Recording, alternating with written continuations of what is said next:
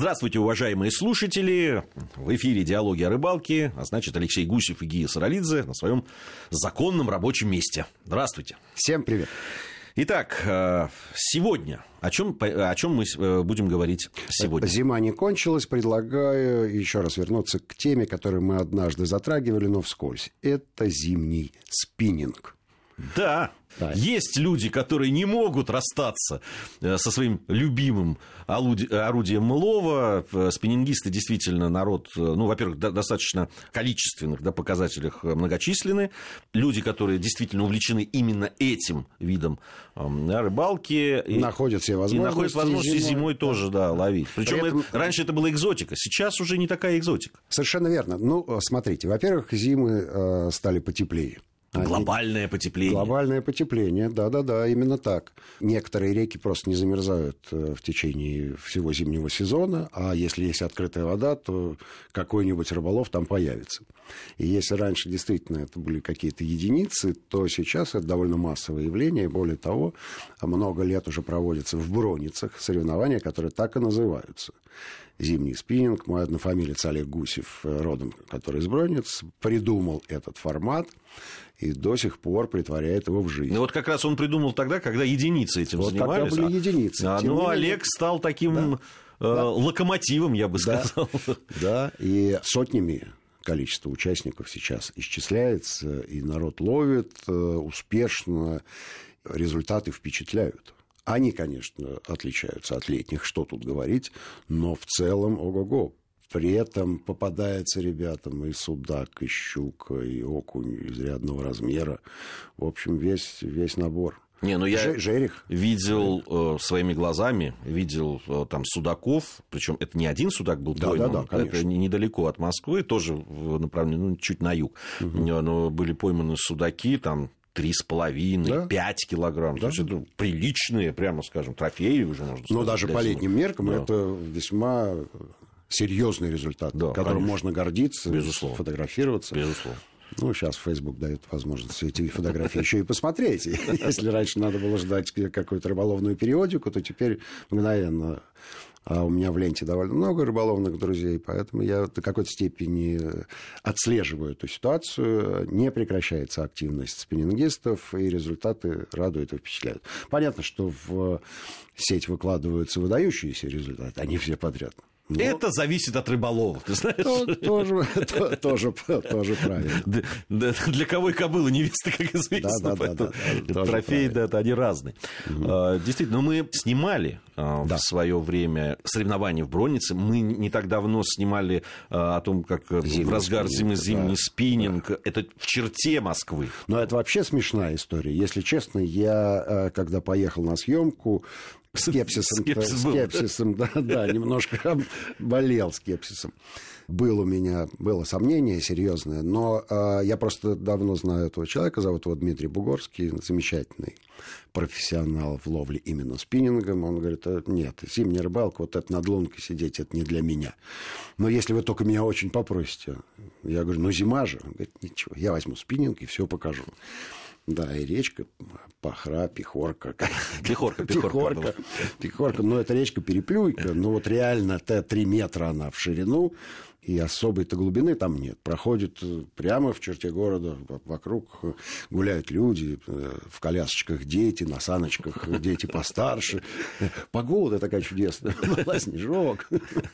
Ну, и человек у всех на глазах вынимает окуней, причем один из них просто... Вот реально призового. Призового размера, да. Это удивительно. Призового размера. При этом Но это, это мастерство уже. Конечно. И это не один окунь был, а он поймал там э, больше десятка их, хотя у нас время-то было ограничено. Вот. И напарник его, который первый раз оказался на этом водоеме, через паузу поверил в то, что это возможно. И тоже э, начал ловить окуней и все были, в общем, э, ну, скажем так, довольны результатом, э, еще и потому, что это некое знание, которым мы раньше не обладали. Понятно, что есть эту рыбу, я бы поостерегся, но поймала, сфотографировался, отпусти. И, собственно говоря, рыболовный голод был утолен, и это было здорово. Это было эффектно, это было красиво и результативно. Вот На что ловили, ты хочешь На спросить? что ловили, да. И вообще, ну, ведь экипировка все-таки зимнего спиннингиста, она Да. отличается. Ну, я думаю, что основная проблема, конечно, это мороз. Конечно. Обмерзает э, шнур и обмерзают кольца. Ну, в общем, это вещи одного порядка. И приходится, конечно, прочищать. И прежде всего тюльпанчик, то есть это верхнее колечко, ну, за счет того, что диаметр там совсем Совсем крошечный, совсем маленький. Вот, как только замерзает, ну, ну значит, надо как- каким-то образом чистить. Хотя есть смазочки специальные для зимы. Это спрей, побрызгал на шнур, побрызгал на колечки, и какое-то время можешь. Но опять же, ловить, допустим, э, спиннингом при э, температуре минус 25 градусов, Ну, это, это вообще при этой температуре вообще ловить любым способом довольно тяжело. я про это, да. Ну, конечно, будет некомфортно, и там все будет обмерзать мгновенно, и никакого удовольствия, я думаю, что рыболов не получит. Вот. А при нынешних теплых зимах, когда вот в районе нуля там болтается температура, да ради бога, прекрасная ситуация. На водоеме ни- никакой особой экипировки не нужно. Ну, потому что ходишь, все-таки это ловля активная. Активная, это не понятно. над лункой сидишь. Там все время работаешь руками и тельцем, головой, безусловно. Ну и, конечно, выискиваешь Ну, вообще, да, знание реки. Все остается то же самое, и даже может быть больше, потому что, э, ну, во-первых, зимние спиннингисты знают, даже если там часть реки замерзла, они знают места, где есть открытая вода. Да. То есть э, нужно знать водоем, безусловно. Во-вторых, э, нужно все-таки понимать, где, как, э, да, там, и какую рыбу можно достать. Тут и приманки, тут и тактика там, ловли и так далее. Я вот помню, э, мы ездили в Белоруссию, мы рассказывали, по-моему, уже э, про ершей, которых мы там ловили, и, но там была попытка э, половить, и зимние спиннингисты с нами были тоже, и они пытались ловить, там была открытая вода, но... На Припяти была, На Припяти, да, но нерезультативно оказалось. Э, Как раз, на мой взгляд, из-за незнания просто э, реки и невозможности там действительно найти те места, где э, рыба просто была. Ну, Вот у меня сложилось такое впечатление. А, Может быть, просто река была очень большой. И а, вот эти вот закраины, они же не на берегу стояли. Они выходили на лед и пытались ловить в промоинах. Я не уверен, что в промоинах рыба стоит. Но некомфортно там, да, если это промоина, значит, это течение. Причем течение Сильное, там было сильное течение, Сильное течение. Что там рыбе делать? Ба- а, ну, если она как в спортзал ходит, Бороться с течением. ну, бороться с течением. Ну, зашла, немножко потренировалась и ушла э, в затишок. Ну, я и говорю, просто не, то место. Не то место, да. Как раз незнание того, что вот где может быть. Ну, понятно, что люди вышли, посмотрели, вот, ну, вот здесь можно закинуть. Ну, вот они туда и закинули, но рыбы там не оказалось. То есть это не, обязательно, э, да, если вы нашли место реки с открытой водой, то вы обязательно там что-то поймаете. Нет, конечно. Конечно, знания нужны, причем серьезные э, в этом смысле. Ну и малые реки, конечно, они читаются куда как э, проще, чем э, реки большие. Но в тех же Броницах, да, где Москва-река, там просто пробиты уже все места, потому что соревнования проходят ежегодно в одном и том же месте. Да и э, большая часть э, соревнующихся, они из года в год принимают участие в этом действии. Поэтому там все все знают уже и бровки, и ямки, и где коряшка, где не нужно. Человек, который не посвящен в эту историю, конечно, речку там э, не прочитает. Широковато и большевато. А маленькие речки проще.